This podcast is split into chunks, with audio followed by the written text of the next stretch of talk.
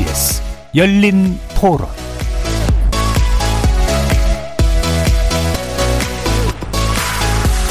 안녕하십니까. KBS 열린 토론 정준희입니다. 가도 별 소득이 없다고 하면은 안 가는 것도 하나의 방법이라고 생각을 합니다. 그 만나도 그쪽에서도 같이 호응을 해줘야지 그쪽에서는 호응을 안 해주는데 우리만 계속 구걸하는 것밖에 더 되겠습니까? 부산되는데 그거는 국민 정서가 그러면은 뭐 잘된 일이라고 생각을 해요. 왜냐면 또 괜히 갔다가 뭐 이런저런 말들이 나오면은 국내 정서에도 안 좋지 않을까 싶기도 하고 또 가뜩이나 코로나니 뭐니 해서 이것저것 말이 많잖아요 정부에 대해서. 그거에 관련돼서는 좀 잘 된 일이 아닐까 생각은 드네요. 나쁜 관계를 유지하는 게 꼭 좋은 것 같진 않거든요 사실은. 좀 더 이렇게 좋게 풀어나갈 수는 없나. 물론 이게 복잡한 건 알지만 가끔씩 이렇게 불매 운동도 너무 오래 지속된 걸 보면 좀 본질이 사라졌다고 생각을 했거든요. 무산된 것을 어찌 보면 다행이라고. 딱히 가봤자 뭐 필히 뭐 답이 확실히 일본에서 뭐 인정을 하나요? 반성하고 뭐 그런 것도 없는데 괜히 가봤자 특별히 뭐 소득도 없고 그러지 않나요? 항상 뭐 주먹구시로 보여주기식이니까 항상 대화를 절대 풀 수가 없어요. 결국은 서로의 윈윈을 위해서 찾아가야 될 거라고 생각이 되는데요. 결국은 서로의 뭔가 이득을 찾는 길로 봉합이 되지 않을까 싶습니다. 거리에서 만나본 시민들의 목소리 어떻게 들으셨습니까? 도쿄올림픽을 계기로 성사 가능성을 타진해온 한일 정상회담이 우여곡절 끝에 없던 일로 돌아갔습니다. 개막일인 오는 23일 도쿄에서 문재인 대통령과 스가 요시히데 일본 총리의 첫 대면 정상회담 관련 협상이 결렬된 셈인데요. 청와대는 양측 간의 협의 자체는 우호적인 분위기에서 진행돼 상당한 이해의 접근은 있었지만 정상회담의 성과로 삼기에는 미흡한 점 등 여러 재반 상황을 종합적으로 고려해서 방일하지 않기로 결정했다고 밝혔습니다. 하지만 또 한편 문 대통령은 향후 정상회담 개최를 위한 실무 협상은 계속하라고 지시한 것으로 전해졌는데요. 임기 종료 전 정상회담 열릴 가능성이 아직 남아있긴 하지만 서로 그렇다고 해도 당장 한일 관계가 나아지기는 어려울 거라는 분석도 지배적이긴 합니다. 오늘 KBS 열린 토론에서는 이번 한일 정상회담 개최 관련 협의 배경 짚어보면서 한일 관계 개선을 위한 전제 조건은 무엇이 있는지 다각도로 조명해 보도록 하겠습니다. KBS 열린 토론은 여러분이 주인공입니다. 문자로 참여하실 분은 9730 누르시고 의견 남겨주십시오. 단문은 50원, 장문은 100원의 정보 이용료가 붙습니다. KBS 모바일 콩, 트위터 계정 KBS 오픈, 그리고 유튜브를 통해서도 무료로 참여하실 수 있습니다. 또 일라디오, 어, 콩에서도 보이는 라디오로 만나실 수 있는데요. 날카로운 의견과 뜨거운 참여 기다리겠습니다. KBS 열린 토론 지금부터 출발하겠습니다. 살아 있습니다. 토론이 살아 있습니다. 살아있는 토론, KBS 열린 토론. 토론은 라디오가 진짜입니다. 진짜 토론, KBS 열린 토론.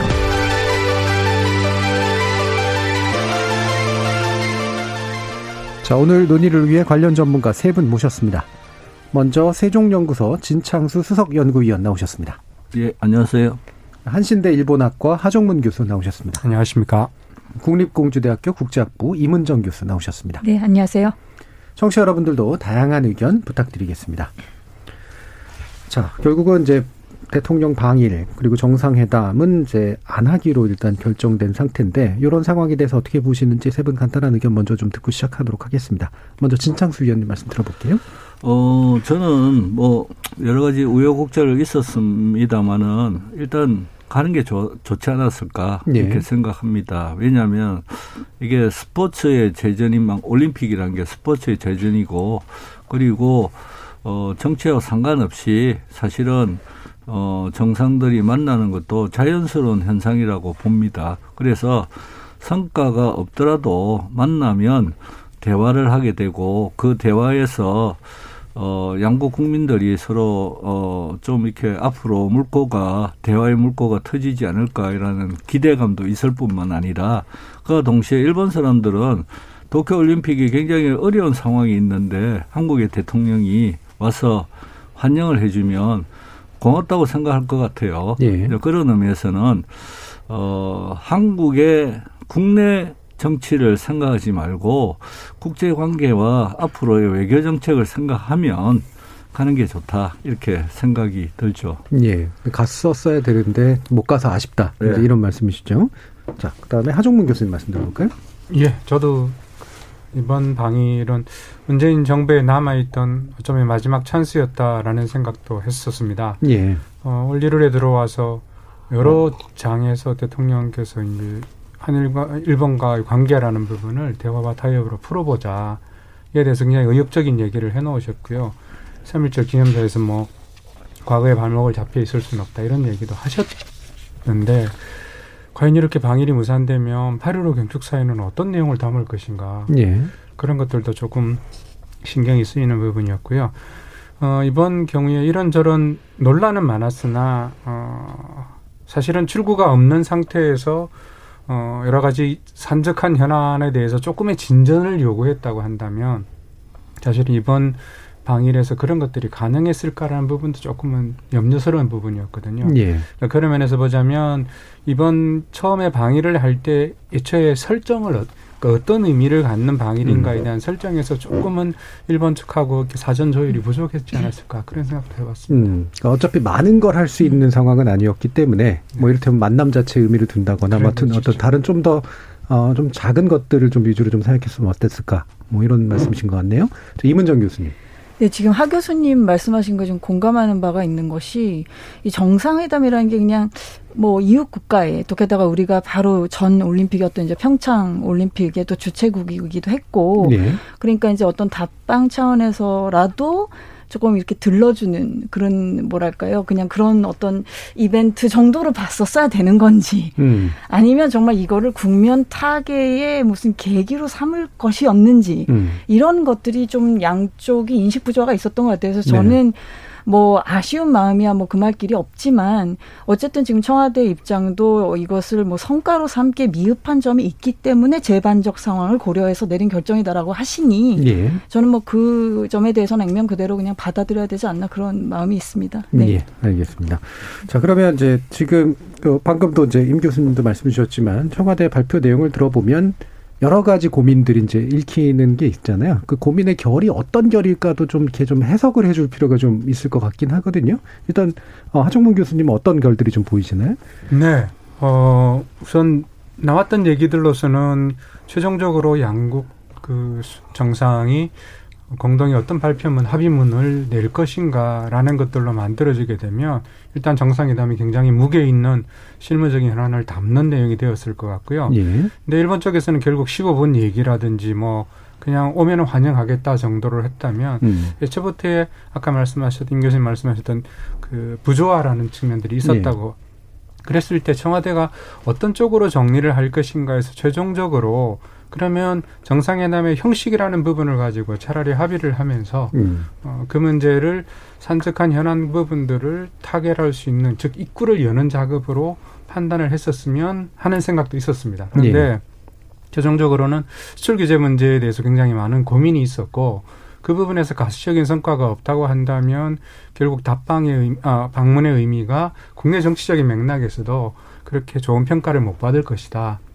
라는 고민들이 더 컸던 것 같아요. 예. 그런 면에서는 현재 한일 관계와 국내 정치라고 하는 부분을 지금 대- 대통령 임기 남은 1년도 안 남았기 때문에 여러 가지로 국내 정치적인 시선들이나 생각들 이런 것들도 막 교차하고 있었을 것 같아요. 음. 그런 것들을 종합적으로 고려하는 이번 방일이야말로 굉장히 복잡한 국면이 아니었을까 그렇게 음. 생각이 됩니다. 예. 그러니까 나름대로 바라는 바는 한국 쪽이 좀 더 큰 면이 좀 있었는데 바란다는 게 이제 적극적으로 좀 뭔가 타개해 보겠다는 그렇죠. 의지가 좀 더 큰 면이 있었는데 가서 그거를 이룰 수 있을 것 같진 않았기 때문에 그럼 그렇게 돌아왔을 때 국내 정치에서는 대단히 안 좋은 반응들이 나올 거라고 짐작이 가능한 상황이었다. 뭐 이런 쪽을 읽어주셨고요. 임 교수님은 또 어떤 부분 주목하시나요? 근데 다른 것도 뭐 대부분 지금 우리 교수님 말씀해 주신 거 공감하는 부분도 있, 있고요. 어, 역시 코로나 상황이 예 예 예. 이거는 글쎄요. 저는 글쎄요. 언론적인 입장에서는 우리 그래도 대통령이신데 음. 조금이라도 이런 조금 위험에 노출되는 부분에 대해서도 사실 예. 그렇게 마냥 꼭 다녀오십시오 이런 말이 사실은 이렇게 그렇죠. 나오기가 좀 저는 모르겠습니다. 저는 음. 좀 조심스러웠었거든요. 사실 예. 오죽하면 지금 바이든 대통령도 뭐안 오든다고 하시고 예. 뭐 시진핑도 그렇고 뭐뭐 이렇잖아요. 지금 여, 음. 모든 그런 어떤 그 VIP급들이 음. 다 주저하는 것은 뭐 다른 뭐 일본이 미워서도 아니고 지금 이 코로나 상황이 엄중한 가운데 도쿄 상황도 심각하고 우리 지금 청해부대만 보더라도 그 잠깐 기항한 사이에 있었을 가능성이 지금 거론되고 있지 않습니까? 그러니까 예. 글쎄 그런 코로나 상황의 엄중함을 고려를 했었을 때는 저는 조금 마음이 그랬었습니다. 복잡한 마음이었었습니다. 예. 좀 지켜보면서도 네. 실제로 또 고민이 굉장히 중요한 요소였을 것 같아요. 음, 게다가 다른 정상들이 또 막 오고 있으면 뭐 음. 그래 뭐 이렇- 우리도 가자 뭐 이렇게 될 수도 있었을 텐데 그 위험을 노출하면서까지 이제 마크론 정도 대, 마크론 대통령 정도 외에는 잘 안 오고 있는 조건에서 과연 어떤 것들을 해야 됐을까 고민스러울 수 있었겠다. 또 진창수 위원님 또 네. 저는 생각할 때 이게 한일 관계의 어, 가장 큰 문제가 현안 인식에 대해서 음. 개입이 너무 많다. 예. 서로의 그 현안을 보는 눈이 너무나 다르다라는 거에서 일단 정상회담에 에, 무산된 가장 근본적인 원인이 있다 이렇게 생각이 듭니다. 예. 왜냐하면 일본은 그 강제징용 문제라든지 위안부 문제에 대해서 한국의 진전된 해답이 나오지 않으면 대화는 무의미, 무의미하다 이렇게 보고 있는 거죠. 여기에 한국은 어 입구 전략으로서 우선 그 쉽게 이야기할 수 있는 그 수출 규제 그리고 지소미아 문제를 이야기하면서 신뢰를 쌓아가면서 어 다음에 역사 과거사 문제에 대해서도 논의를 하자라는 예. 입장이죠. 근데 이두 입장의 차이가 어 좁혀지지 못했다. 음. 이번 정상회담이 무산된 이유는 거기에 있다는 거죠. 네. 그러니까 거기 가서 성과를 도쿄 올림픽 가서 성과를 내겠다, 성과를 내지 않겠다를 이야기하기 이전에 이 현안에 대해서 조율이 안 되고 있으니까 가서 서로 싸울 가능성도 배제할 수는 없는 거죠. 네. 이제 그런 의미에서 현안에 대한 서로 인식의 차가 이번 불참 결정을 내리게 된 가장 근본적인 원인이다 이렇게 생각이 듭니다. 예. 말- 뭐, 뭐, 뭐 제일 이제 근본적인 측면에 대한 언급을 좀 해주셔서 이렇게 계속해서 지적해 주신 현안에 대한 입장차, 시각차, 그리고 속도에 대한 어떤, 어, 확연한 차이가 좀 있는 거죠. 그러니까 일본은 반드시 뭔가를 빨리 하고 싶지는 않은 그런 쪽에 가까운 것 같고, 한국이 뭐 부족해서라기보다는 그래도 이왕이면 좀 적극적으로 한번 타결을 해보자. 이런 쪽에 좀 가까운 그런 입장인데, 그래서 지금, 어, 스가 총리의 관점에서 봤을 때는 뭐, 오면 좋지만, 와서 많은 걸 할 수 있는 건 아니다라는 그런 입장이었던 것 같아요. 네. 어떤 상황인지 좀 분석을 좀 해주시죠, 정부 교수님께서. 네, 어, 지금 스가 정권의 입장에서는 지지율도 낮아지고 있었기 때문에 더더군다나 지금 올림픽은 누가 보더라도 흥행은 거의 뭐 어, 이미 성공하고는 거리가 먼 상태가 되어버렸고요. 관중석에 지금 관객이 아무도 없는 상태에서 TV 카메라가 돌아가고 있는 정말 초유의 올림픽을 우리가 보게 될 것 같은데요. 근데 그런 올림픽의 부분이 스가 정권으로 봤을 때는 향후 9월 달에 있을 총선이라든지 향후 정치 일정에서 굉장히 중요한 이벤트면은 틀림없지 않습니까? 그렇게 보자면 올림픽에서 일단은 지금처럼 가라앉은 무드를 끌어올릴 수 있는. 예. 근데 마크롱 대통령 혼자만으로서는 어차피 마크롱 대통령은 자기 올림픽 개최지니까 올 수밖에 없는 상황이었고요. 게다가 중국이 오지 않는 상황 이런 것까지 염두에 두었을 때 적어도 일본 내부 입장에서는 한국 대통령이 오는 것도 그렇게 나쁘진 않았을 것이다라는 네. 저는 긍정적으로 판단했을 것 같아요. 근데 문제는 아까 진창선 말씀하신 대로 그러면은 와서 어떤 의미의 방일이 될 것인가, 방문이 될 것인가에 대한 성격 규정을 넣고, 즉 정상회담에 무게감을 넣고 양쪽에 조율하는 것 자체가 저는 출구라기보다는 오히려 처음에 의제 설정에서 조금 예. 어긋나지 않았을까. 그 부분에서 지금 현재의 스가 정권으로서는 적어도 보수 가장 보수 우파 쪽의 입장이라면 반일 대통령, 그다음에 반일 한국 이런 것들로 계속 인상을 지우면서 차기 총선에도 유리하게 해보겠다는 생각이기 때문에 대통령이 오지 않는 것이 오히려 낫다고 하는 판단도 가능하겠죠. 예. 그렇지만 스가 정권의 입장에서는 지금처럼의 저조한 올림픽은 정치적으로도 불리하다는 거죠. 그런 고민까지 있으면서 조금은 적극적으로 받아줬기 때문에 제가 아까 모두에 말씀드렸던 찬스라고 생각했던 것들은 음. 바로 그 점에서 우리가 적어도 일본 정부에 도움을 주고 서로 간의 호혜적인 방문이 처음으로 가능해진다라고 음. 생각할 수 있던 것이죠. 예. 제가 한 예, 말씀드리면 어 서가 정부의 입장, 서가 총리의 입장에서는 우선 어 현재 정치적 여론이라든지 이런 상황을 설명하기 이전에 생각하기 이전에 어, 일본 정부가 2018년부터 계속 주장해왔던 일관성의 측면이 있었던 거죠. 예. 의제 문제에 있어서는.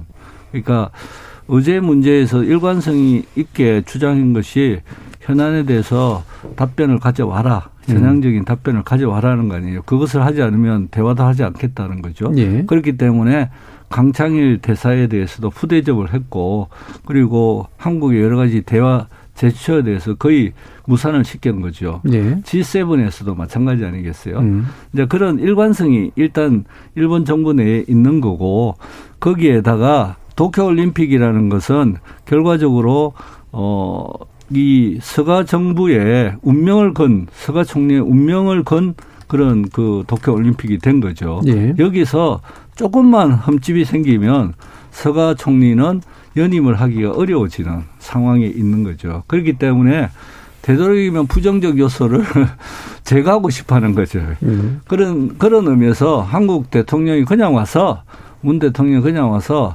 환영을, 어, 그 축하를 하고 그렇게 가면 흠집이 나지 않는데 이 현안 문제에 대해서 이야기하면서 서로 흠집이 날 가능성이 높다고 일본은 처음부터 생각을 한 거죠. 예. 그렇기 때문에 어 일본 발로는 뭐 별로 오는 것을 환영하지 않은 분위기가 계속 한국에 전달돼 전달되었다 이렇게 생각이 예. 들어서 그래서 어 이 문제에 대해서는 일본이 사실은 조금의 양보를 통해서 대화의 입구를 가지면 저희들은 뭐 한국으로서는 굉장히 좋다고 생각하는데 예. 그것을 하지 못하는 이 일본의 나름대로의 그 여유가 없는 거 예. 그리고 여론의 그 나쁜 거 그리고 그 정치적 생명에 걸려 있는 이런 복합적인 상황이 있다고 생각이 듭니다. 예. 그러니까 아예 그럼 일본 입장으로만 이렇게 만약에 살펴보면 결과적으로는 이제 자신들이 원하는 답을 갖고 오지 않는 한 굳이 만나고 싶지는 않은데 어 그래도 이제 올림픽에서 뭐 딱 그거 없이 그냥 뭐 잠깐만 와주기만 하면 그 정도로 딱 오케이 이제 이런 입장이다 이제 이런 거잖아요. 어 그러면 이제 이제 그래서 이제 아마 저희 국민들께서 이제 보여주는 좀 부정적인 반응이라는 게 그러면 지들 좋겠다는 것만 해주고 와서 뭐 도대체 뭐냐 이제 이런 입장이 당연히 생길 수밖에 없는 건데 이문정 교수님 말씀도 한번 들어보죠. 지금 우리 진 선생님 말씀 듣다 보니까 우리 일본 다 생활해 보셨으니까 음. 다 때마에 혼내 이런 표현 쓰잖아요. 예, 예, 예.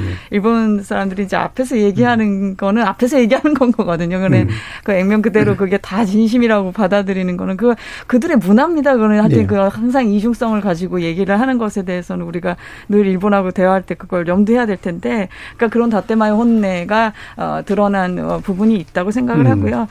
막 그렇게 봤었을 때는 결국은 우리 역시 아까 우리 모두의 우리 시민 여러분들 말씀하신 것도 있었지만 우리 역시 그럼 그렇다고 해가지고 그거에 다 맞춰줘야 되는 또 그런 상황도 아니고 예. 코로나 상황도 엄중한 가운데 이런 여러 가지가 좀 어, 그런 뭐라 그럴까요 부정적인 요소로 또 작용을 했었던 것 같습니다. 근데 음. 참 아쉬운 것은 일본 쪽에 아쉬운 것은 어 우리도 이제 우리 박근혜 대통령 당시에 이게 아니면 그 다음을 못 한다.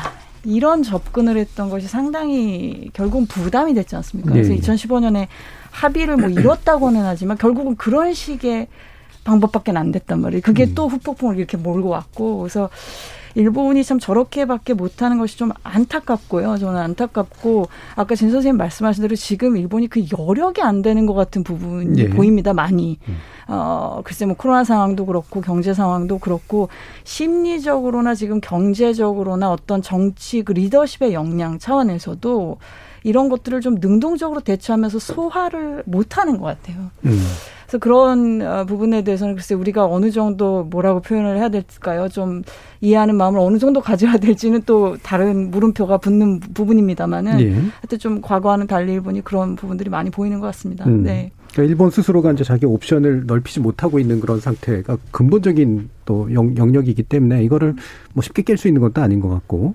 근데 이제 일본 언론의 보도는 이제 요번에 약간 오해를 자아내는데 여러 가지 좀 요소들이 좀 있었던 것 같아요. 뭐 거의 뭐 온다더라부터 해가지고 이제 먼저부터 이제 얘기가 좀 퍼져 나갔고 그런데 어 결과를 가지고는 이제 한국 탓이다. 이렇게 또 이제 얘기를 해, 해버리니까 이걸 또 인용 보도하는 그런 또 입장에서 보면 도대체 뭐가 진실일까 이런 생각이 좀 들 것 같은데 좀 해체해 주시죠, 좀 교수님. 그 부분이 사실은 예. 이번 방일 무산에서 가장 흥미로운 대목이 아니었나 싶습니다. 딱 한 신문인 요미우리 신문에서 계속적으로 특정처럼 방일의 진전에 대한 극비 정보를 계속적으로 내놓고 그리고 방일에 대해서 마치 결과론적으로 이미 뭐 확정된 것이냐 보도까지 나오게 되면서 예. 만약 아사히 신문이 보도를 했다면 아마 아니라고겠죠. 음. 일본 쪽에서도 별로 그렇게 신용하지 않고 우리 쪽에서도 정말 그럴까 싶겠지만 예. 요밀이니까 조금 더 신뢰성이 가는 측면도 좀 있었다고 생각이 들거든요. 예, 예. 그런데 이 부분이 저는 어, 조금 더 음모론적으로 보자면 어, 엄밀하게 근거가 있는 얘기는 아닙니다만 아까 말씀하신 진창선 말씀하신 대로 진쌤도 동의하시는 결국 일본이 가지고 있는 그 현재의 선에서 다테마이라고 생각되는 부분, 그 원칙이라고 생각되는 부분은 움직이지 않겠다. 그러니까 한국 너네가 결국 수그리라. 예. 라고 얘기하는 부분의 변화의 가능성, 모멘텀을 어떻게 만들 건가에 관한 얘기하고 연결될 것 같아요. 예. 그런 면에서 요미르 신문에 계속 그런 얘기를 하면서 실질적으로 그러니까 음모론 좀 말하자면 한국이 결국엔 그 분위기에 휩쓸리면서 국민 여론 쪽에서도 뭐 그럼 갈 수도 있겠구나라는 쪽에 즉 방 아, 대통령의 방일에 대해서 조금 더 좋은 긍정적인 여론들이 한국에 만들어질 것을 예상해서 그런 정보를 누설한 게 아닌가 음. 그런 생각도 얼핏 해봤었습니다. 예. 물론 이 부분은 전혀 증명하기 어려운 음. 얘기입니다만 음. 네. 뭔가 이제 먼저 흘려서 그러면 한국 내에서 좀 교란도 되고 그렇죠. 뭐 이런 거라잖아요. 예. 그러니까 이게 그 대체적으로 일본 신문이 이번에는 거의 일본 신문 발로서 예. 여러 가지 소식들이 다 뉴스가 나온 거 아니에요. 그 이유는 이제 일단 일본 정치권의 그 내부에서 이 문제에 대해서 탐탁지 않게 생각하는 사람들이 많은 거죠, 사실은. 네.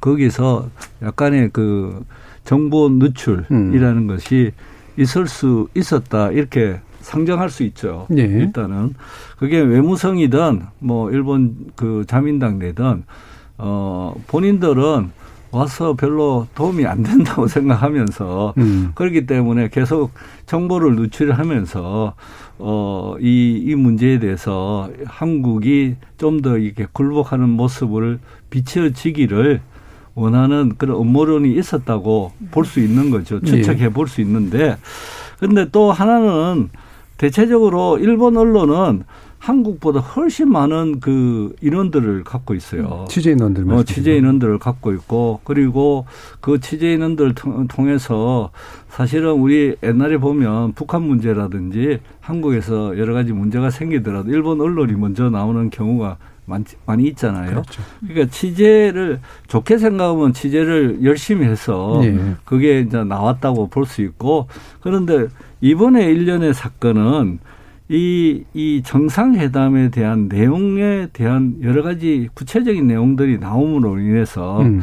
그게 국가의 자존심을 건드리게 되는 부분이 음. 생겼다는 거죠. 그렇죠. 그렇기 때문에 뭐 우리 청와대에서도 어, 일본이 정치적으로 이용하는 것 같아 이렇게 불쾌감을 내, 내세운 건데 이런 모습은 사실은 어, 일본의 대외 정책에서는 어, 뭐 흔하다고 이야기할 수는 없으나 가끔 나타나는 현상이다. 음. 그런데 미국과의 관계에서 그런 것을 나타내느냐 하면 그렇지 않다는 거예요. 예. 그게 참 어, 우리를 좀 우습게 보는 측면이 있어서 안타깝긴 한데 어, 대체적으로 일본이 자신의 의도를 어, 나름대로 이 성사시키기 위한 방법으로 음. 이런 언론 플레이를 어, 가끔은 사용하고 있다. 이렇게 예. 볼수 있는 거죠. 음. 그러니까 이제 일본이 보통 신문사들이 규모가 굉장히 크니까 뭐 취재력도 좋기도 하고 그래서 이제 거기서 뭔가 잡아서 뭐 특종이나 단독을 냈을 수는 있는데 음. 궁극적으로는 뭔가 되게 하려고 흘릴 수도 있, 흘렸을 수도 있고 음. 안 되게 하려고 흘렸을 수도 있는 두 가지 이제 종류의 가능성들이 동시에 다 있는 거네요. 음. 이문정 교수님 생각은 어떠세요?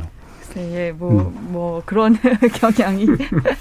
없다고도 할 수 없겠죠. 뭐, 그거에 대해서는 제가 뭐, 어떤 확실한 증거가 있는 게 아니기 그렇겠죠. 때문에, 예. 뭐라고 말씀드리기가 좀 조심스러운 측면이 있습니다. 네. 네. 뭐, 이제, 음. 뭐, 이게, 그, 아무거나 그냥 말씀하시라는 얘기는 아니고요. 이런 예. 가능성들에 대해서, 네. 예. 분명히 이제 두 가지 가능성들이 다 있는 건 같다. 다만, 뭐가 확정할 수는 없는 그런 상태인 것 같다라는 말씀이신데, 심지어는 그래서 이제 좀 나쁘게 이제 분석하는 쪽에서는 이번 이제 한일 정상회담 문제를 분위기만 띄워놓고 뭔가 시선 분산이라든가 이른바 성동격서 같은 이제 그런 식의 일들을 하는데 쓴 거 아니냐. 워낙 내부 악재가 많다 보니까 그 악재를 덮기 위해서 하는 거 아니냐라고 하는 그런 지적도 있는 것 같아요. 뭐 이를테면 이제 어, 음악 감독 네. 예, 어떤 이제 그 문제라든가 가혹행위 관련된 문제라든가, 어, 전 일본 총리의 성차별 발언 관련된 문제라든가, 특히나 전 이 부분 중요한 것 같은데, 토요타, 심지어 토요타조차도 이제 돈 많이 써놓고 이제 불참하겠다 이제 이렇게 돼버렸으니까, 일본 내에서도 좀 분위기가 좀 안 좋은 상태인데, 근데 이게 참 복합적인 것 같아요. 그러면 이거를 어떻게 보는 게 맞는 건지, 그렇다고 해서 이거를 띄었다가 안 하게 함으로써 실제로 시선이 분산될까? 좀 그런 것 같지는 않은데, 예, 어떻게 보세요, 진짜? 아니, 그러니까 업무론의 입장에 서면 이게 이제 정보가 어 정치권이나 외교 어 외무성 일본의 외교부 외무성에서 정보가 흘러나온 것은 사실이라고 봐야 되겠죠. 예. 근데 그게 어떤 의도를 가진지는 음. 알기가 쉽지가 않죠. 지금같이 좀 더 확대해서 음. 일본 내에 전국의 여러 가지 문제점을 듣기 위한 하나의 방법으로 사용했는지에 음. 대해서는 약간의 의문이 있다고 보고 예. 왜냐하면 어 한국을 그 압박하는 용으로서는 사용했을 가능성이 있다고 봐요. 예. 왜냐하면 자신들은 이 일정 선에서 대화를 하기 위해서는 조건을 가져오지 않으면 안 된다는 명확한 취지를 갖고 있기 때문에 한국이 그것에 에, 그것에 같이 동참을 하든지 아니면 한국이 그냥 아까 이야기했듯이 올림픽에 오든지 둘 중 하나인 거죠. 음. 온다고 한다면 예. 이제 그런 의미에서 압박의 의미로 계속 언론에서 흘리면서 어 결단을 촉구하는 그런 것은 저는 보였다고 볼수 있는 게 음. 사실은 대통령 방위를 하기 어 그 결정하기 이 전날에 요미우리 신문에 사실은 정상회담이 거의 성사됐고 거의 하는 걸로 예. 나왔다는 거죠. 그런데 에, 제가 사실은 뭐 일본의 여러 언론들에게 에, 이렇게 취재를 해보니까 예. 전화를 걸어서 취재를 해보니까 아직까지 결정된 바가 없다는 거예요. 예, 예. 근데 이 말은 뭐냐면 결과적으로 그렇기 때문에 한국이 결단을 내릴 수밖에 없는 음. 일본은 스탠스는 변함이 없고 한국이 결단을 내려야 되는 거죠. 예. 그런 의미에서 압박의 의미로 사용을 하지 않았나는 의구심은 짙다 이렇게 예. 생각이 듭니다. 그 그런 판이 펼쳐지니까 그런 효과는 있는 것 같아요. 그러니까 한국이 너희가 오기로 결정해서 니들이 필요해서 오는 거고 만약에 안 오기로 결정했으면 니들이 잘못해서 안 오는 거야라는 식의 뭔가 프레임을 만들기는 좀 좋은 측면들이 좀 있었던 것도 어, 있는데 그럼 평가 같은 경우도 이제 한국의 강압적인 자세나 또는 지나치게 뭔가를 많이 요구하는 자세가 이 판을 흐렸다라는 식의 이제 평가까지도 해버렸단 말이에요. 어떻게 보세요? 예, 그 부분에서 음. 이런저런 아까 말씀하신 대로 지소미아랑 어, 수출 규제 문제를 풀고 거기에 최근에 불거졌던 유네스코 문제 같은 것들도 한국 야당에서도 결국 이거 정도는 해와야 된다라고 예. 한국 야당에서 얘기를 해- 하면서 여러 가지 어떤 어, 구체적인 실무 협의가 있었는지는 모르겠으나 적어도 어, 지금 현재 부분에서 가장 허들이 낮은 것들 의자 수출 규제 그 다음에 지소미아 정도라고 한다면 그 문제에 대해서 양국 정부의 합의 정도.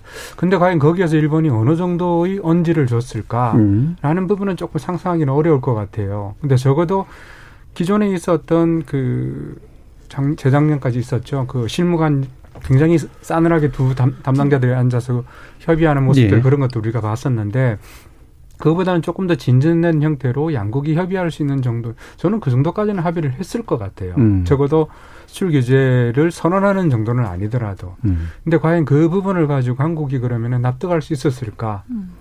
근데 이런 정도의 진전이 없었을 때 저는 요미리 신문도 명색의 취재를 하고 사실을 보도하는 언론기관인데 정상회담이 확정되었다. 또 흘러내는 얘기하면은 거의 90% 정도는 성사될 분위기였다라는 얘기도 나오고 있거든요. 예. 그렇다고 한다면 방일 무산이라는 뉴스가 나, 어, 나오기 전까지 상황들은 상대적으로 누가 보더라도 이거는 가능성이 꽤 높다. 그 어느 때보다. 음.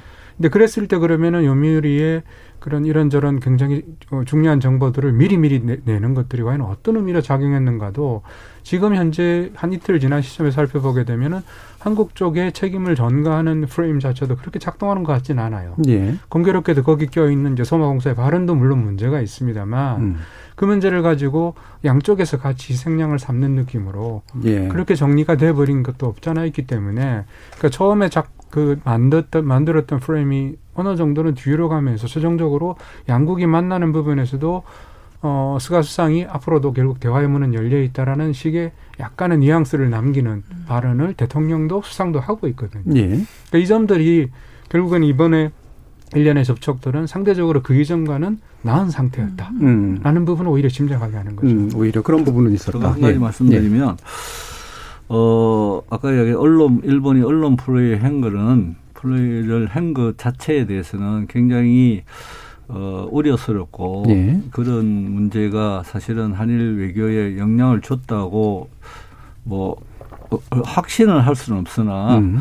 어, 뭐 우리가 추측할 수 있는 상황인 것은 사실인 것 같아요. 네, 부정적 조건이었던 건 있죠. 예. 부정적인 영향을 미쳤다고 생각이 드는데 그런데 여기에 대응하는 우리 그 청와대의 대응 태도도 음. 나는 좀 점검을 다시 해야 된다 이렇게 생각이 듭니다. 왜냐하면 그런 그 부정적인 언론의 태도가 계속 나오면서 청와대의 태도는 뭐냐면 성과 있는 정상회담이 아니면 갈 수가 없다 이렇게 이야기를 한 거예요. 예. 이렇게 되면 외교가 그 성과 있는 정상회담을 서가 정부가 받아들이면 일본으로 봐서는 자존심의 문제에 영- 영향을 주는 거죠. 네, 거꾸로. 그러니까 거꾸로 그러니까 그렇기 때문에 외교의 협상에 대해서는 사실은 좀 침묵으로 일관했으면 좋, 좋았지 않았느냐. 예. 그랬으면 훨씬 대통령께서 가시는 것도 음. 부담도 좀 덜하고 그리고 거기 그럼 그냥 성과 없이 갔다 하더라도 이런 이제 이런 말을 하지 않았으면 음. 갈수 있는 분위기도 만들어질 수도 있고 그런 의미에서는 외교를 이게 서로 어 일본 측의 잘못된 여러 가지 시그널이 한국 측은 이제 그것을 받아들이면서 불신이 심화된 상황이니까 예. 그것을 어느 정도는 감정적으로 대응을 하게 되는 거죠. 예. 그러면서 사실은 어 원인은 일본에 있었지만은 한국도 그것을 대응하다 보니까 거의 같은 수준으로 서로 예. 이야기를 하게 되고 그러면서 이제 끝날 때 되는 서로 이제 이 데미지 컨트롤을 해야 되는 입장이 된 거죠. 사실은 예. 한일 예. 양국이 똑같은 입장이 됐다. 그래서 서로 좋은 말을 하고 앞으로 잘 하자는 의미로 마무리를 했지만은 그 과정은 상당히 좀 더 신중하고 여러 가지 어 생각해야 될 부분이 있다 이렇게 음. 생각이 듭니다. 예, 그 말씀을 듣다 보면 이제 결국에는 이제 일본이 이제 뭐 그 짐작이긴 하지만 굉장히 불쾌한 조건을 만든 측면들이 있는데 거기에 대한 우리가 이제 또 약간은 자, 자승자박하는 방식의 태도가 나와서 이제 결국 더 어렵게 만든 측면들이 있다라는 말씀으로 이제 들리는데 이런 생각도 좀 해봐요. 이게 어 저- 한국의 아마 또 국내 정치의 조건일 테고 또 일본의 또 국내 정치의 조건이겠습니다만 이게 어 현재 이제 문재인 대통령을 지지하는 그룹에서나 아니면 또 적어도 일본을 굉장히 싫어하는 데서는 가는 것도 싫고 성과 없이 오는 것도 싫고 이제 두 가지가 다 있을 테고요. 근데 이제 지금까지 많은 언론들이 보여줬던 태도는 가라 가라 그래놓고 가서 왔는데 성과가 없어 그러면 뭐 하고 왔냐 또 당연히 이럴 가능성이 굉장히 높단 말이에요. 특히 보수 언론이나 이런 데 많이 그럴 거고요. 그러니까 이런 게 참 뭔가 풀기 굉장히 어려운 어떤 환경들이 자꾸 만들어지는 거 아닌가라는 생각이 좀 드는데 어, 떻게 보시나요, 임민정 교수님? 근데 이게 참 아, 국내 이 누가 양면 게임 이론이라는 표현을 쓰죠. 네. 이게 국내 정치가 결국은 외교 정책에 반영이 된다 이제 그런 식의 설명인데 뭐 그러지 않을 수가 없죠. 선출직들이시니까 예. 어쩔 수가 없는 거고 그리고 아까 우리 그 모두의 그 정말 시민 인터뷰에서 나왔던 부분이 핵심이라고 생각합니다. 가서 뭐 딱히 예. 이 일이 지금 정서가 깔려 있는 거 잖아요. 지금 저희 예, 국민분들. 사이에서도 예. 그런데 심지어 그 공사에 그런 이제 발언까지 있고. 예. 네, 참 뭐 입에 담기고 음. 좀 그런 어, 그런 일까지 터졌으니 이 와중에 좀 가기를 이렇게 좋게 분위기를 아무리 노력을 하셨었다 하더라도 막판에 이런 악재들이 터지면은 예. 그거는 어, 글쎄요 계속 그걸 밀어붙이기 쉽지 않으셨었을 거라고 봅니다. 예, 예. 그거에 대해서는 네. 그러니까 이게 한일 관계는 여론과 국내 정치 그렇죠. 와 전략 외교 사이에 항상 네네. 이 갈팡질팡을 하게 돼 있어요. 예. 이제 이게 갈팡질팡을 하게 되는 근본 원인이 뭐냐면 목표를 정확하게 정하지 않기 때문이다. 음. 이렇게 봐야 되죠. 그러니까 도쿄 올림픽이라는 것을 그냥 답방 형식으로 그냥 어 축하하는 장소로 생각했다면 목표가 정확했다면 이제 이런 자본들이 사실 생길 가능성이 좀 적죠. 그런데 그것을 어느 정도 전략적인 측면에서 생각하면 사실은 가서 대화를 하면서 풀어야 되는 거죠.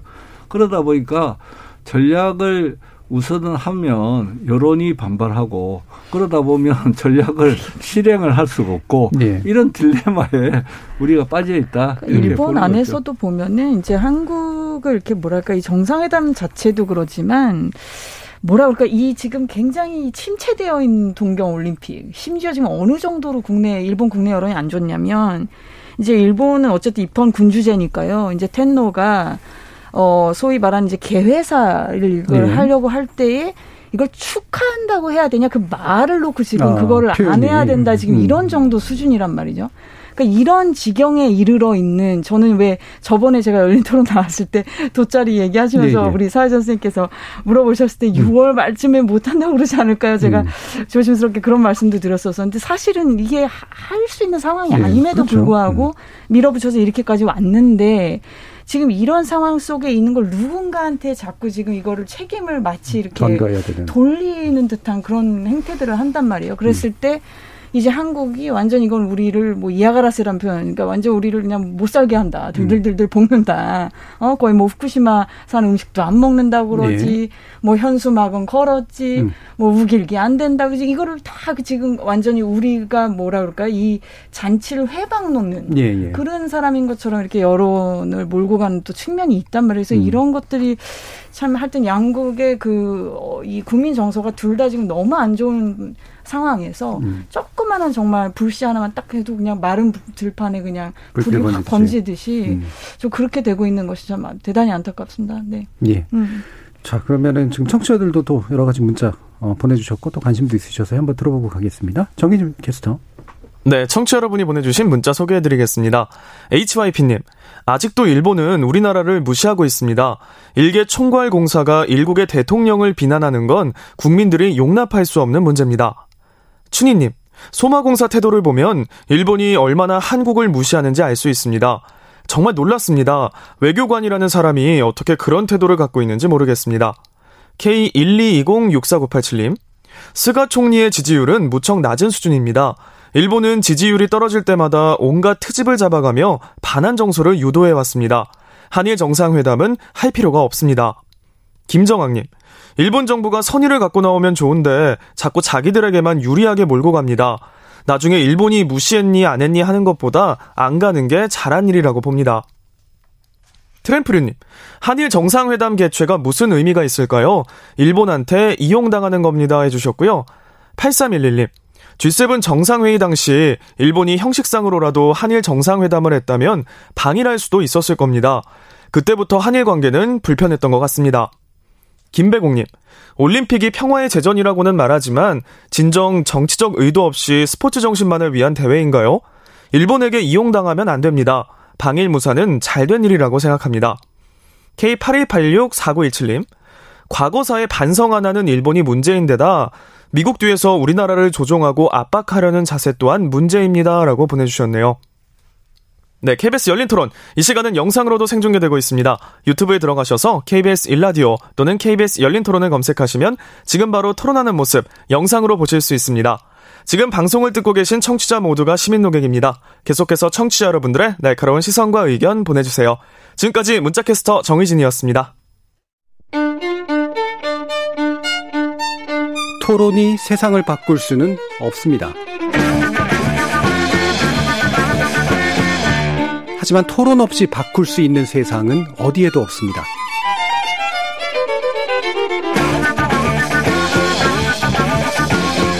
세상의 선한 변화를 갈망하는 당신. 정답이 아니라 질문의 힘을 믿는 당신. 우리 KBS 열린 토론에서 만납시다.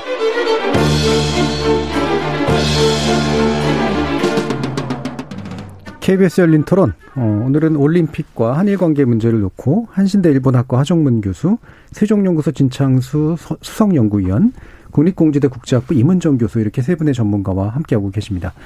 아, 아까 일부 마, 마무리 그 지을 때쯤 얘기가 나온 거긴 합니다만 그 그래도 어쨌든 약간 아주 안 좋지만은 않은 사인이라고 이제 볼 수 있는 건 이제 문 대통령도 향후 한일 정상회담은 계속해서 이제 추진해보라, 협의 추진하라 이렇게 얘기를 하고 이제 스가 총리 같은 경우도 문을 닫지는 않은 그런 발언들을 이제 하고 있는 상태잖아요. 요런 게 이제 그 그간의 협의 과정에서 좀 일부 뭐가 좀 진전이 있어서 그런 걸까? 아니면 그냥 방향성의 문제일까? 어떻게 해석하시는지요? 음, 저는 어 어쨌든 처음에 말씀드린 대로 올 2021년 들어와서 문재인 정부는 어, 그 대일 관계 부분을 한국 내에서 이제 처리될 부분들 몇 개 재판이 남아 있긴 합니다만 음. 적어도 그, 그 부분들이 안정이 되면서 상대적으로 일본에 대해서는 그 부분을 관철시킬 것인가 부분은 차치하고서라도 적어도 어 역사 문제에 대한 한국의 스탠스가 확정이 되었다라고 판단을 한 것 같아요. 그런 예. 면에서는 이거를 관철시킨 것과는 여부는 일본하고 결국 협상 결론에 따라 달리겠지만 저도 일본하고 적극적으로 대화를 모색할 필요가 있다라는 것은 기조로 정해진 것 같아요. 음. 근데 그 전에 이미 어 사실 취임하고 나서 계속적으로 한 3년 이상 한일 양국 간에 있었던 불협화음이나 영원히 같은 것들이 여전히 강하고 특히 일본에서는 시간이 갈수록 강해지고 아까 임 교수님 말씀하신 대로 지금 일본 내 사정은 시간이 갈수록 새로운 악재들이 막 예, 돌출하고 예. 있거든요. 음. 근데 그런 부분들을 그러면 우리는 어떻게 만들어 나갈 것인가 이 부분은 결국 남은 임기에 대한 얘기도 될 것 같은데요. 저는 이번 적어도 비록 방일은 무산되고 정상회담은 어, 뒤로 미뤄졌지만 협상 과정에서 상대의 의중을 확인하는 정도의 성과는 저는 있었다고 음. 판단이 됩니다. 네. 그 점에서 그 내용을 구체적으로 남은 시간 동안 해나갈 것인가 부분 차치하고서라도 적어도 아까 제가 말씀드렸던 가령 8.15의 경축사에는 이번에 만나고 싶었는데 조금 한다든지, 그러니까 지난 3.1절처럼 조금 더 대화 타협적으로 방점이 찍힌 내용들을 발신해 나가면서 관리해 나가는 모습들 예. 이런 것들이 어떤 면에서 보자면 과거 어 지금은 사라진 용어입니다만 햇볕 정책 같은 느낌. 예.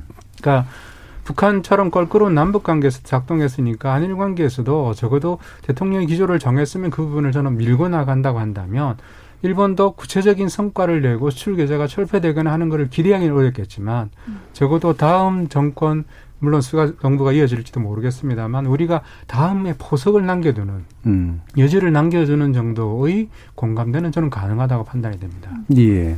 음. 진짜 그, 예. 그, 왜 그 두그 그 정상들이 그 오픈된 자세를 가질 수밖에 없느냐라고 예. 하면 일단 미국의 역할이라는 것에 예. 일단 염두에 두고 있다고 저는 생각이 듭니다. 왜냐하면 어, 일단 앞으로 이제 한미 일이 서로 공조를 통해서 중국과 북한 문제에 대해서도 대응을 해야 되는데 그런 의미에서는 앞으로 바이든 정부가 있는 한은 한미일 공조라는 것은 불가피하다 이렇게 생각을 하면 네. 한국도 그렇고 일본도 그렇고 계속 싸울 수는 없는 상황이 일단 있다고 보, 여지는 거죠. 그다음에 두 번째로서는 어, 일본의 서가 총리는 아마 문 대통령의 다음을 대화를 하는 것이 나은지 지금의 문 대통령과 대화를 하는 것이 나은지에 대한 고민이 있을 거라고 봐요. 네. 그런 의미에서는 일본 내 기본 생각은 문 대통령이 싫기는 하겠지만은 문 대통령과 대화를 하지 않으면 진보 정권 특히 어, 이 민주적인 지지를 가지고 있는 진보 정권하고 대화를 하는 것이 음. 한일 관계에 기반을 만든 데는 굉장히 필요하다는 생각이 네. 있을 거라고 봐요. 음.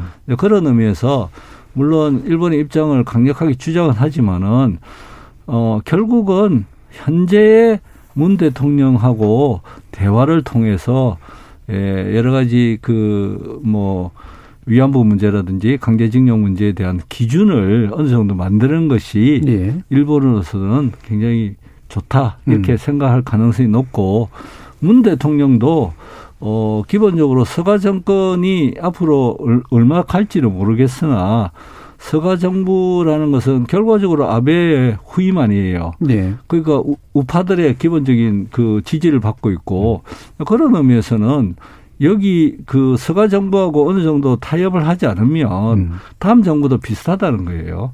그런 의미에서 어 전략적으로 논리적으로 생각하면 현재의 상대방이 사실은 미우나 별로 마음은 들지를 않으나 어 전략적으로는 타협을 할 수밖에 없다. 이런 것이 결론이라고 저는 생각이 들어요. 예.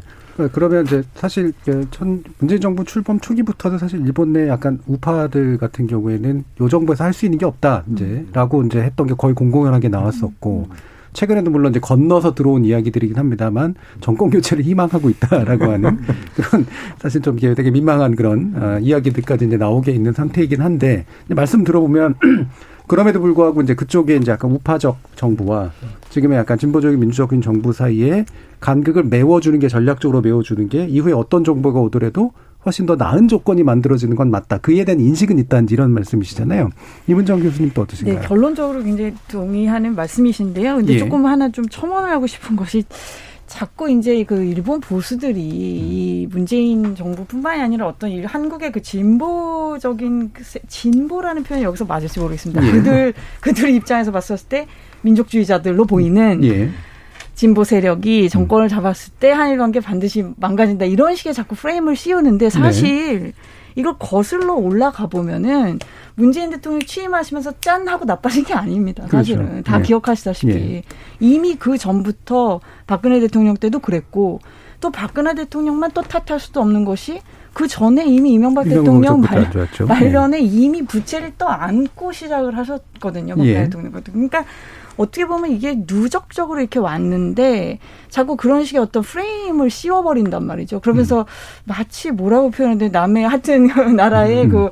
그뭐 정권의 어떤 음. 교체 상황에 대해서까지 이렇게 좀 운운하는 그런 우리 국민들 보시기에 별로 이렇게 탐탁지 않으실 수도 있는 그런 프레임들을 자꾸 씌우시는 씌우는데 음. 근데 그거에 너무 우리가 이렇게 우리까지도 함몰되는 건 좀 저는 좀 하여튼 조심스럽습니다. 왜냐하면 네. 우리 지금 설사 글쎄 내년에 누가 들어오시던가 간에 이런 상황이 계속 누적적으로 갔다 그러면은 음. 누가 되든 이건 부채를 또 갖고 시작을 하는 그렇죠. 거거든요. 그러니까 네.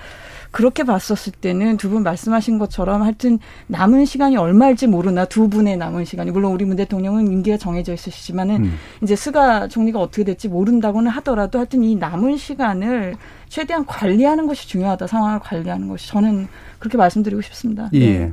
그럼 뭐 말 나오신 김에 음. 이번에도 스가 총리 어떻게 될 것 같으세요? 아 자꾸 돗자리 얘기하시니까. 음. 아유 저는 참 스가 총리에 대해서는 예. 작년에 나름대로는 기대가 있었습니다. 예. 그리고 제가 어느 기회가 되더라도 음. 그런 좀 희망 섞인 말씀을 드렸고 왜냐하면 음. 우리가 아베 총리는 어쩔 수 없는 부분들이 있는 거거든요. 그, 네. 그 역시 이제 떠하는 것들이 있고 음. 유산이 있고 하다 보니까 근데 그거에 비해서는 이제 스가 총리 총리 같은 경우는 2인자였었기 때문에 갖고 있는 장점들이 있을 거라고 음. 많은 분들이 음. 기대를 했었고 또 이제 니카이 간사장 음. 같은 분의 영향력이라든지 이런 것들을 이제 내심 기대를 했는데 참 뭐 하여튼 일국의 총리에게 드리기는 좀 죄송한 말씀이지만 참 역량이 안 되시는 것 같습니다. 죄송한 예, 말씀이지만 예, 예. 이런 어떤 계속 뭐가 이렇게 공이 날라오는 거를 음. 촥 이렇게 어떻게 타결 하시기보다는 막 급급해서 그냥 음. 수습하시기가 바쁘고 전혀 지금 리더십이 보이지가 않는 지금 일본 상황이 그렇단 말이에요. 그래서 네. 그런 차원에서 봤었을 때는 아, 글쎄 어떻게 보실지 하여튼 너무 예, 선거가 쉽지 않을 것 같습니다. 예. 아니, 저도 뭐 돗자리 깔 수는 없고. 네. 말씀하신 대로 임기가 정해진 문재인 대통령은 어쨌든 임기 안에 내가 어떤 걸 할 수 있을까에 대해서 그림을 그릴 네. 수 있잖아요. 근데 의원 내각제는 일단은 뭐 정해진 임기가 중요한 4년밖에 없고 그죠. 그 다음에 음. 연장 가능하고 그랬을 때 당연히 본인은 연임을 생각하고 있는 상황에서 결국 이번 방일이라고 하는 거를 대통령이 생각 어, 대통령께서 얘기했다고 하는 아쉽다라는 표현을 저는 수상도 가지고 있었다면 예. 만약 본인이 그런 어떤 정치적 결단을 했을 때 어, 정치적으로 그 부분 조정의 내용이겠으나 적어도 방위를 받아들이는 정도의 역량이 과연 없었을까? 음. 근데 참 이 부분은 정말 두 정부에게 정말 아쉬운 대목일 수밖에 없지만 적어도 스가 수상이 지금까지 보여왔던 리더십에서 특히 코로나 올림픽으로 이어지는 일련의 라인에서 이번 같은 경우에는 아시다시피 그 니카이 간사장을 비롯해 가지고 한일 의원연맹의 핵심이 동원되면서 사실 방어일에 대해서 지원 사격을 굉장히 음. 많이 했다고 보여지거든요. 근데 그런 것들이 보여지면서 신문에 얼핏 나올 정도이고 음. 그 다음에 상케이 신문 쳐다보면은 니카이 간사장이 그렇게 얘기하는 거에 대해서 굉장히 불만 섞인 음. 논평들을 내놓거든요. 근데 그거는 상대적으로 이번 방일이 나름대로 스가 정권의 조금의 그 모멘텀을 만들 수 있는 그러니까 올림픽 자체에 대한 부분도 있겠으나 대일리그의 조금 물꼬를 새롭게 바꿔 나가는 예. 그런 전환점으로서 의미를 다 가지고 있었던 것 같아요. 근데 저는 그런 면에서 방일은 무산되었으나 다음 기회라는 부분이 오히려 이번처럼 서로 간의 긴장감이 높은 상태에서 조금은 힘들었다면 이 여기서부터 있는 부분에 조금만 더 싸우면 가능하다는 거를 양국의 적상이 좀더 지혜를 모았으면 좋겠고 조금만 더 노력한다면 음. 이번에 못했던 부분을 포함해서 저는 새로운 가능성은 열려 있다고 생각이 들었어요. 그래서 처음에 무산되었다 그랬을 때 과연 이거를 양쪽에서 어떤 논평을 내놓을까 예. 하는 부분을 살펴봤습니다만 가령 마이니치 같은 데서는 오늘 사설에서 그래도 대화를 계속해야 된다. 음. 산케이 신문은 당연히 어 뭐 그런 정상회담 할 때가 아니다. 예, 오지 예. 말라. 뭐 어차피 단일을 할 거면. 오지 말라 예. 그랬으니까요. 근데 그런 얘기를 포함하자면 적어도 우리가 상대하고 우리가 그쪽에 힘을 실어주는 건 아니나 적어도 뜻을 같이 하고 새로운 미래를 같이 하는 동반자라면 저는 그러면서 마이니치 신문의 사설이 음. 우리한테 지표가 된다는 거죠. 음, 네. 어, 우리 사회자님이 네. 서가 총리의 운명에 대해서 뭐 여쭤보셨으니까 음. 어, 서가 총리는 지금 지지율이 한국으로 생각하면 33%그 정도 이하로. 점차도 네. 떨어지고 있죠. 그렇게 되면 일단 그 자민당 지지율이 38% 정도이기 때문에 선거의 얼굴로서 서가 총리를 예, 내세우기는 힘들어지는 상황이죠. 예. 그럼에도 불구하고 일본의 언론이든 일본 정치권들이 스가가 다음에는 연임할 가능성이 높다고 생각을 하고 있어요. 네. 왜 그러냐면 일단은 인물이 없다, 없다는 거죠. 음. 그리고 아베가 최대 파벌이고 어 아베의 연합군들이 생각할 때 어, 다른 인물을 내세워서 자민당이 획기적인 전환을 하면 좋겠으나 그거는 지금으로서는 불가능하고 그리고 어, 현재 그 후보자로 이야기하고 있는 고노 타로라든지 이런 사람들도 결과적으로 서가고 같이 동반자로서 퇴, 몰락하고 있다는 거예요. 네네네. 그러니까 그런 의미에서는 도쿄 올림픽에서 큰 뭐 이렇게 그 나쁜 점이 없으면 음. 여러 가지 그 공가가 없으면 대체적으로 서가가 될 가능성은 지금으로서는 점쳐지고 있는 거죠. 음. 그런데 왜 서가 총리가 좀 더 이렇게 우리가 보면 강경하게 보이느냐 하면 서가 총리는 어 지금까지 외교 정책에서 본인이 역할을 한 적이 한 번도 없어요. 예. 그런데 한국 관계에서만 음. 유독 그 2015년 위안부 합의 때만 본인이 역할을 했다고 생각을 하고 있는 예. 그 총리죠. 그렇기 때문에 이제 그 자신의 경험이 개인적인 경험이 여기에 여러 가지 투영되어 있는 부분도 있다 이렇게 많이 전, 전해지고 있어요 사실은 그렇기 때문에 어 사실은 그런 의미에서는 약속을 계속 지키라고 강요하는 음. 아베 총리나 서가는 다른 점이 없다 예. 그렇게 봐야 되겠죠. 음. 그러니까 스가 총리가 실제로 이제 외교 역량이라든가 이런 측면이 없는데 한번 해본 게 딱 그거라서 네. 내가 해봐서 아는데 요 태도로 지금 나오는 거잖아요. 예. 그렇군요. 음. 그럼 아까 이제 신창수 위원님께서 이제 네. 미국 요소가 이제 네. 그양 정상이 열어놓은 길 쪽에 있는 네. 현재 좀 안 보였던 이제 그 부분인데 어, 일단은 아무래도 당연히 말씀하신 것처럼 이제 바이든 정부가 지속되는 한 한국과 일본 사이의 관계가 이렇게 멀어져 있는 것들을 그대로 방치하지는 않을 가능성이 훨씬 더 높은 상태인 건 맞는 것 같은데요.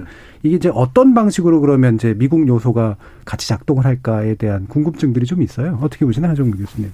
예. 그 2015년 상황이 지금 2021년이랑 대단히 유사하다고 예. 하는 사람들이 얘기하고 있는데요. 그때는 전혀 정반대여서 아베 수상은 만나자 그러고 박근혜 음. 대통령은 안 만나겠다 네. 그러고 그 결말이 어, 위안부 합의였으니까 그것도 굉장히 역사 아이러니라고 할 수 있습니다만 음. 이번 경우에 올해 20, 어, 2021년부터 시작된 벽도부터 시작된 대통령의 어, 유한 오선이라 그럴까요? 예. 음, 대화 노선. 그랬을 때 일본은 계속 안 돼서 이번 방일이 무산되었습니다. 근데 지금 현재의 바이든 행정부 입장에서 적어도 정책적 비전을 가지고 한일 양국에 대해서 구체적으로 어떤 것들을 압박하기에는 지금 미국도 사실 그렇게까지 어떤 그 이 내용을 가지고 요구하거나 한 정도의 상황은 아닌 것 같아요. 아니면은 트럼프 때처럼 어, 그런 구체적인 정책이 없다고 하더라도 적어도 한, 한일 양국을 포함해서 양쪽이 어느 정도 아니면 그 전에 오바마 대통령 때도 마찬가지였습니다만 그런 형태보다는 지금 현재 한일 관계는 악화되긴 합니다만 적어도 독자적으로 움직일 수 있는 여력은 2015년보다는 저는 더 커졌다고 생각이 들거든요. 예.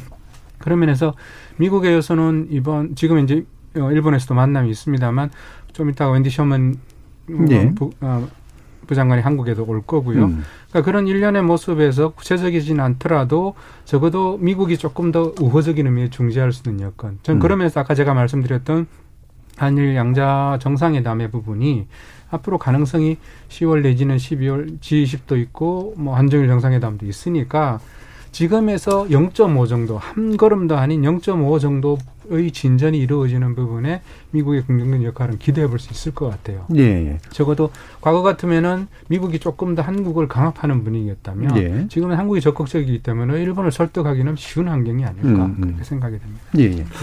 지금 2015년 그 위안부 합의의 말씀을 하셨으니까 2015년 합의의 교훈이라는 것이 두 가지가 있다고 네. 보여지는 거죠. 어, 2015년 합의가 가능했던 이유는 위안부 문제만 해결하면 어, 과거사 문제는 이제는 마지막으로 종결될 수 있다는 어, 나름대로 목표 의식이 분명했어요.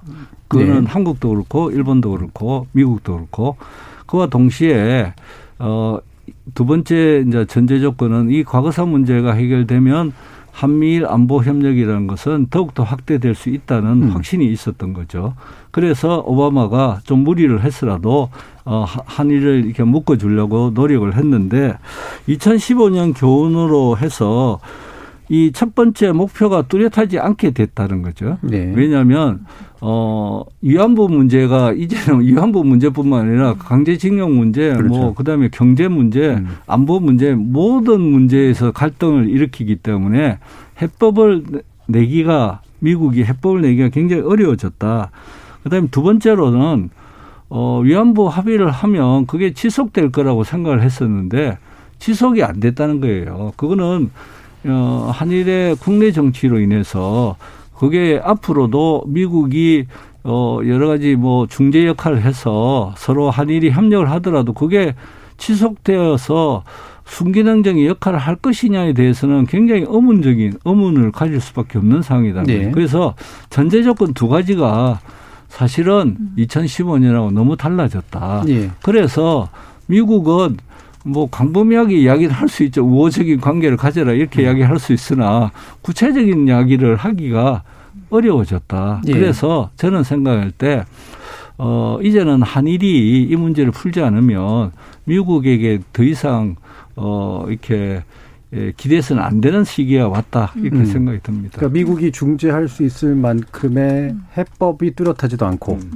그다음에 서로 합의가 이루어진들 그 합의가 지속될 거냐에 대한 불신이 이제 또 양국 간 또 존재하고 이런 어려움에 대해서 짚어주셨는데요. 이문정 교수님. 네, 공감합니다. 왜냐하면 이제 미국의 역할이라고 하는 것이 말씀하신 대로 그때 상황하고 지금하고 다를 수밖에 없는 게 지금은 아까 제가 말씀드린 맥락에서 이어서 말씀드리자면 예. 양쪽 국민들의 어떤 정체성적인 그 정체성의 정치랑 건드려진 부분이 예. 있거든요. 그러니까 이거를 사실 제3국이 어떻게 중재하고 도와주고 할 수 있는 부분을 이미 넘어간 넘어갔다. 얘기인 거죠.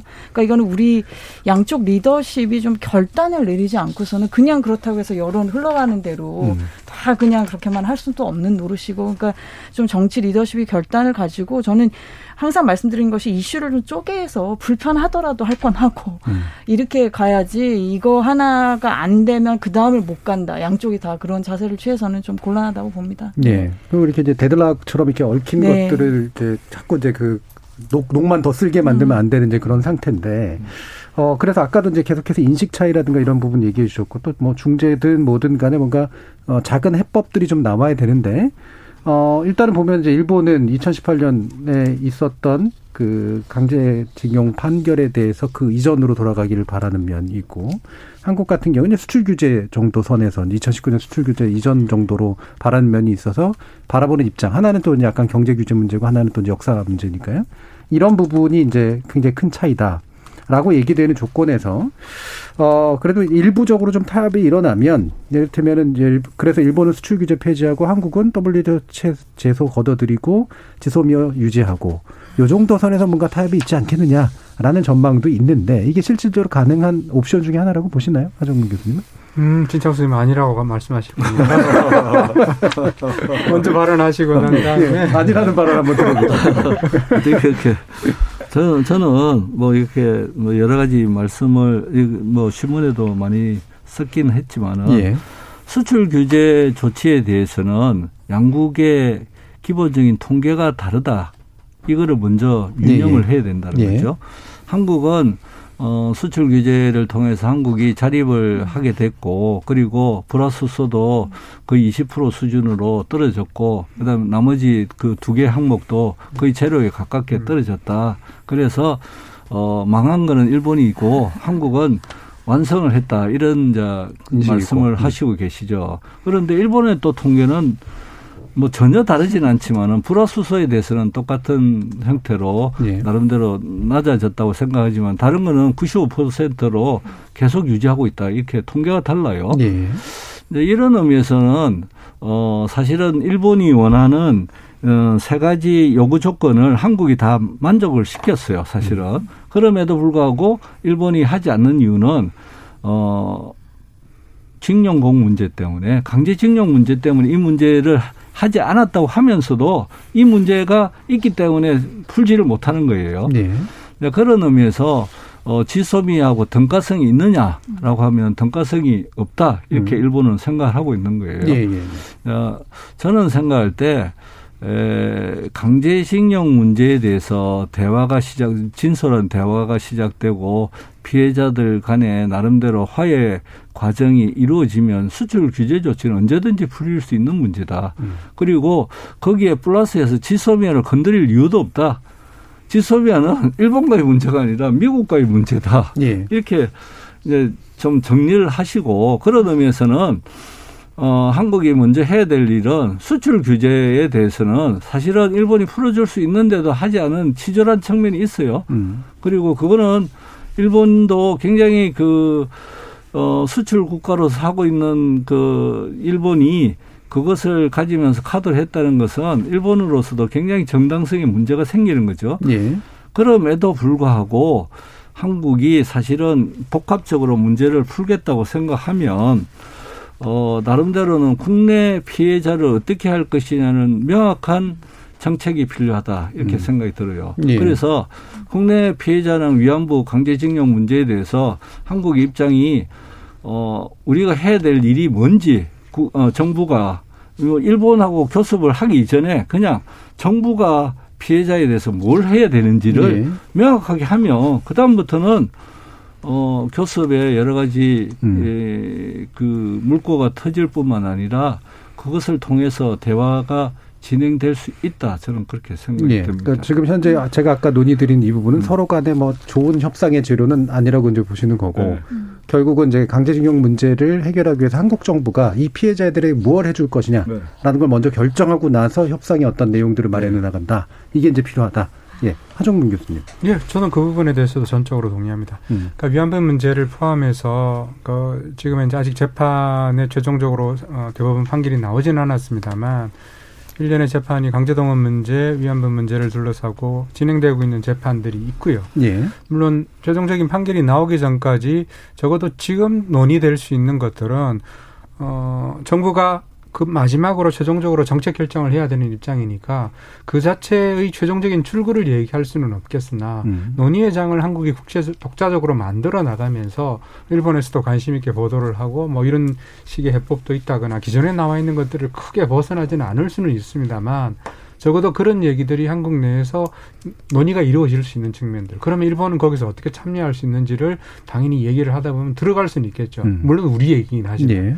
근데 적어도 지금의 논의는 양쪽이 가지고 있는 아까 말씀하신 정체성을 놓고 서로 간의 격돌하는 국면들이 이어지고 거기에 국민 감정이 볼모로 잡혀 있다라는 것은 그건 일본도 한국도 예외가 아닌 것 같아요. 예, 예. 그렇다고 한다면 지금 할 수 있는 것들은 여러 가지 면에서 지금 현재의 틀들을 그럼 위안부 합의를 어떻게 할 거냐 이런 결론 말고 음. 우리가 입구와 그 다음에 장을 어떻게 마련하고 그 논의를 좀 더 풍성하게 가지고 나가면서 이런 옵션 저런 옵션들을 다양하게 제기해 나가는 것들. 저는 그런 것들이 지금 남은 문재인 정부에서 할 수 있는 일이고 그게 오히려 다음 정부로 바톤 터치할 수 있는 굉장히 좋은 재료가 아닐까 그런 생각도 듭니다. 음. 예, 이문정 교수님. 네, 이게 참 꼬인 게 이게 예. 징용 문제는 역사 문제인데 이제 일본에서 이거를 화이트리스트 해제시키는 걸로 가가지고 근데 그때 구실이 안보상의 이유를 예. 들어버렸단 말이에요. 그렇죠. 그래서 이제 우리도 그걸 받아서 지소미아로 받은 이게 이게 지금 다 이거를 꼬여 넣은 예. 상황인데 어디서부터 그럼 이 실타래를 풀어갖고 다시 이걸 풀을 수 있을지는 꼭 집어서 뭐부터 해야 된다라고 말씀드리기가 사실 모르겠습니다. 음. 죄송한 말씀이지만 여기 나름대로 그래도 여기 전문가라고 나와서 이런 말씀드려서 죄송하지만 뭐부터 해결하면 그 실이 왜 우리 목걸이 엉켰을 때 네. 풀리듯이 풀린다라고 말하기가 너무 어렵고 차라리 그냥 그래서 아까도 말씀드린 그 맥락에서 issue by issue 그냥 지금 어, 한미일 그 협의를 위해서 또 우리 차관도 가 계시고 또 내일 오시고 이제 이런 상황이지만 할 수 있는 것들을 해 가면서 이건 좀 시간을 두고서라도 예. 어 슬슬슬슬 좀 시- 둘이 아 이렇게 양자 간에 좀 협의가 필요한 부분들에 대해서는 좀 열린 자세로 좀 나와 나올 수 있었으면 하는 그런 바람이 있습니다. 근데 예. 이거부터 해야 그 다음이 풀릴 거다라고 해버리면 그게 지금 결국은 지난 어, 세월이었던 것 같고 예. 미국이 역시 트럼프 시절에 어떤 미국의 그 리더십이 부재한 상황에서 이게 지금 다 이렇게 꼬여버렸던 부분들도 또 없지 않기 때문에 음.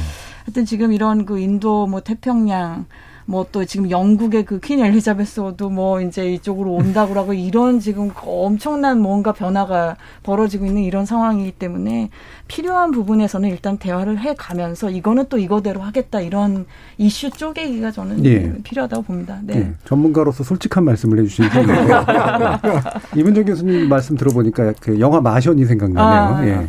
그러니까 내가 막 목적을 가지고 지구로 돌아왔다기보다는 하루하루 살아내다 보니까 이제 지구로 돌아오게 됐다. 뭐 요거에 좀 가까운 말씀 같은데 한 1분 정도 더 시간이 남았으니까 우리 진상수 의원님 혹시 보완하고 싶으신 제언 말씀 있으신가요? 그러니까 지금 말씀대로 뭐 이렇게 꼬여 있으니까 어디부터 풀어야 되느냐라고 이제 이렇게 어려운 부분이 있죠. 예. 그런데 일본이 해야 될 일도 있어요. 제가 이제 한국이 해야 될 일만 말씀을 드렸는데 네. 일본도 사실은 그 조건을 내세우면서 대화를 하지 않는 자세는 고쳐야 된다고 네네. 생각이 들어요.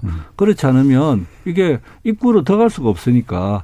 그러니까 일본 정부도 사실은 어 이제는 그 본인의 주장을 한국 국민들도 다 알고 다 알고 있으니 본인도 이제 대화의 장에서 그걸 어떻게 실현하는 것에 더 초점을 둘 필요가 있다. 예. 그래서 일본의 태도도 고쳐야 된다. 이렇게 생각이 듭니다. 알겠습니다. 자, 오늘 어, 어려운 한일 관계 문제 놓고 어, 토론 함께 해주셨는데요. 국립공주대 국제학부 이문정 교수, 한신대 일본학과의 하정문 교수, 그리고 세종연구소의 진창수 수석연구위원 세 분 모두 수고하셨습니다. 감사합니다. 감사합니다. 올림픽이라는 게 평화 그리고 공정 경쟁 이런 이상을 갖고 있는데 그와는 달리 주최국의 정치적 목적과 IOC의 상업적 목적이 만나는 실망스러운 장이 되었던 건 사실 이미 오래된 일이긴 합니다. 게다가 코로나19 문제, 방사능 문제 등이 겹치면서 이젠 제대로 치러질 수나 있을까 참 우려스러운 조건이죠. 벼랑 끝으로 치닫던 남북미 관계를 그래도 전환시켰던 2018년의 평창 동계올림픽 정도는 어렵더라도 코로나19 이후에 새로운 국제 질서를 만들 아주 조그마한 출구라도 마련하는 계기가 되었더라면 좋았을 텐데 말입니다. 천천히 보고 길게 보고 가야겠죠. 다만 할 수 있는 건 조금씩 해보면서 말입니다. 지금까지 KBS 열린 토론 정준이었습니다.